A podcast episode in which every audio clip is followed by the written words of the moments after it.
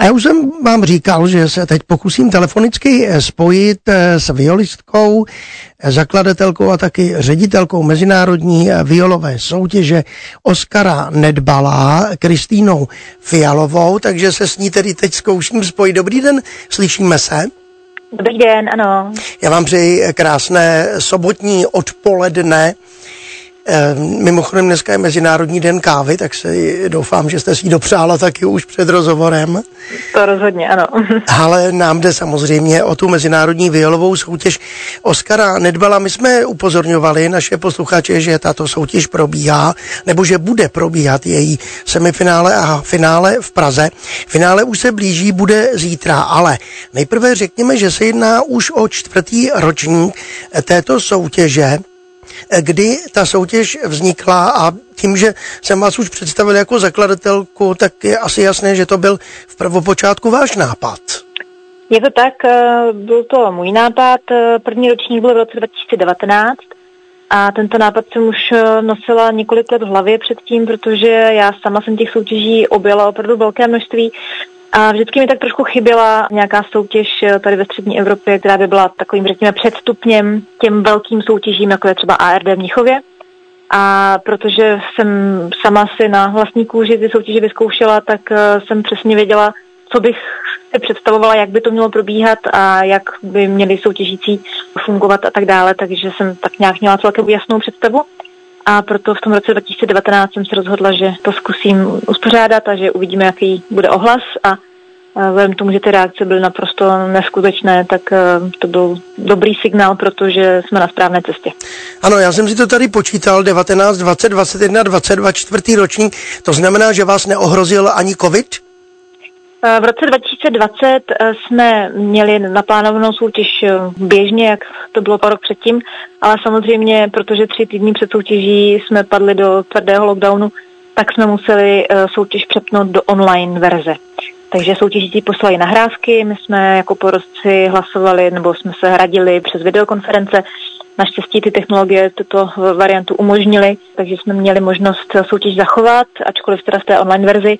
A potom jsme teda dostali úžasné maily od soutěžících, kteří nám děkovali, že jsme i přesto uh, soutěž nezrušili, protože už byli opravdu všichni naprosto demotivovaní, protože neměli důvod cvičit, protože vše bylo online, vše se rušilo a právě nám um, úžasně děkovali, že to pro ně bylo skvělá motivace. Vy sama jste violistkou, připomínám, připomínám taky posluchačům, že Oskar Nedbal samozřejmě byl také violista, kromě eh, svých dalších zaměření, to jenom proč se soutěž eh, jmenuje právě po tomto vynikajícím eh, hudebním skladateli a taky violistovi a dirigentovi. Když se vrátíme teď k té samotné soutěži, tak vy jste říkala, že jeden rok tady to probíhalo všechno online, ale eh, vy máte jaksi takový, řekl bych, stoupající trend těch přihlášek během těch jednotlivých ročníků. Kolik jich bylo letos celkem? Letos jsme dostali rovných 70 přihlášek, eh, byly to violisté asi z 24 zemí světa. Myslím si, že ty přihlášky jsou tak eh, plus minus konstantní. Myslím si, že kdyby nám do toho nepadla ta pandemie, tak eh, by ta zrůstající tendence byla zachována, protože vlastně první rok jsme měli nějaký 76, druhý rok 83 a loni jich bylo trošku méně, což bylo nějakých 65 soutěžících a protože nám chyběli violisté z Ázie a z Ruska, protože byly ještě restrikce cestovní, a letos jsme poprvé teda měli první kolo nahrávky, protože jsme už eh, udělali tříkolovou soutěž. My jsme do loňského ročníku měli dvě kola jenom. Ale to jsme tady poprvé měli tři kola a poprvé máme finále s orchestrem. Takže částečně online, ale to je jenom to první základní kolo, které posuzuje stejná porota jako potom ta další kola. Kdo v ní je? Tak eh, letos v porotě mám opět úžasné violisty, z čehož mám velkou radost. Předsedou poroty je Tim Frederiksen z Královské akademie z Kodaní. Dále tam máme Larse Anderse Tomtera, což je jeden z těch úplně největších eh, violistů v současnosti. Je to norský violista, který učí také v Oslo. Potom máme mladého violistu ze Stradiváry kvarteta Lech Antonio Užinský a potom ještě kromě mě je v porotě pan profesor Jan Piruška z Pražské Hamu kterého samozřejmě naši posluchači dobře znají i z nahrávek na našem rádiu.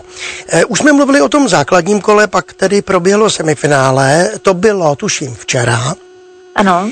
Eh, jak to semifinále dopadlo, respektive kolik lidí postoupilo do semifinále a následně do finále? Tak z těch 70 nahrávek jsme vybrali 14 violistů Brali jsme to podle toho, že v podstatě na to druhé kolo byl jeden den, tak abychom to stihli odposlouchat. A violisté ve druhém kole hráli, řekněme, takový půlrecitál, mohli si vybrat sonátu pro violu a klavír dle vlastního uvážení a potom pro všechny byla jedna povinná skladba a to romantický kus Oskara Nedbala. Takovou všetečnou otázku mám, jak jsou na tom Češi, co by účastníci? Čechů máme každý rok eh, ne úplně velké množství, řekněme. Eh, letos z těch 70 přihlášek byly Češi tři což mě, mě osobně to vždycky trošku zamrzí, protože mm. například letos jsme dostali přihlášku z Austrálie, ano. Nebo, nebo také jsme měli několik Američanů, jeden mimochodem postoupil až do finále teďka, takže bude zítra hrát. Takže si občas říkám, že jsou violisté, kteří jsou ochotní cestovat opravdu přes půlku světa a ti, co to mají, jak se říká, přes řeku, tak nemají čas. Ale tak, tak to prostě je. Tak to, tak to je velká škoda, tak snad se to časem zlepší. Ještě možná jsem se nezeptal na věkové složení těch soutěžících. Eh, jak je to? My máme standardně jednu kategorii pro všechny a jediný limit věkový je ta horní hranice a to je do 30 let včetně. Takže jsme měli letos v podstatě violisty od zhruba 18 let do těch právě 30. E, ti mladí violisté tedy budou hrát už zítra ve finále. To je, pokud se nepletu s orchestrem, kdo je bude doprovázet? Bude hrát Karlovarský symfonický orchestr, bude to bez dirigenta, takže orchestr povede koncertní mistr Jakub Sedláček a na programu jsou klasicistní koncerty Karla Stanice a France Hofmeistera.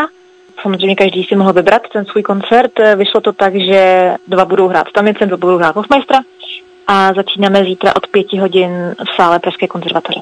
A teď pro naše posluchače důležitá informace, zda mohou přijít.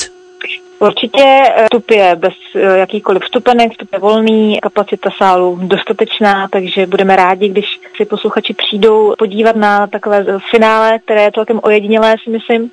A navíc máme ještě pro ně připravenou takovou jednu lahutku, a to je cena publika, že chceme, aby nám naše publikum hlasovalo pro podle jejich názoru nejlepšího kandidáta a ten získá eh, cenu, cenu publika a takový malý dárkový balíček od společnosti České hudební nástroj.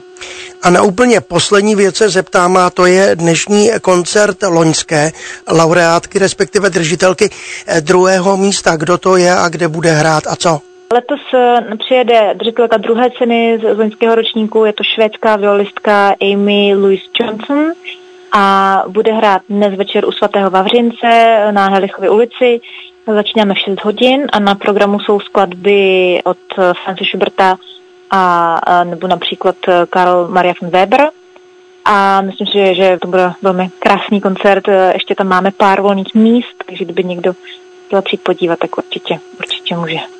Já moc děkuji za informace pro naše posluchače z Mezinárodní violové soutěže Oskara Nedbala ze čtvrtého ročníku, který probíhá tady u nás v České republice v Praze.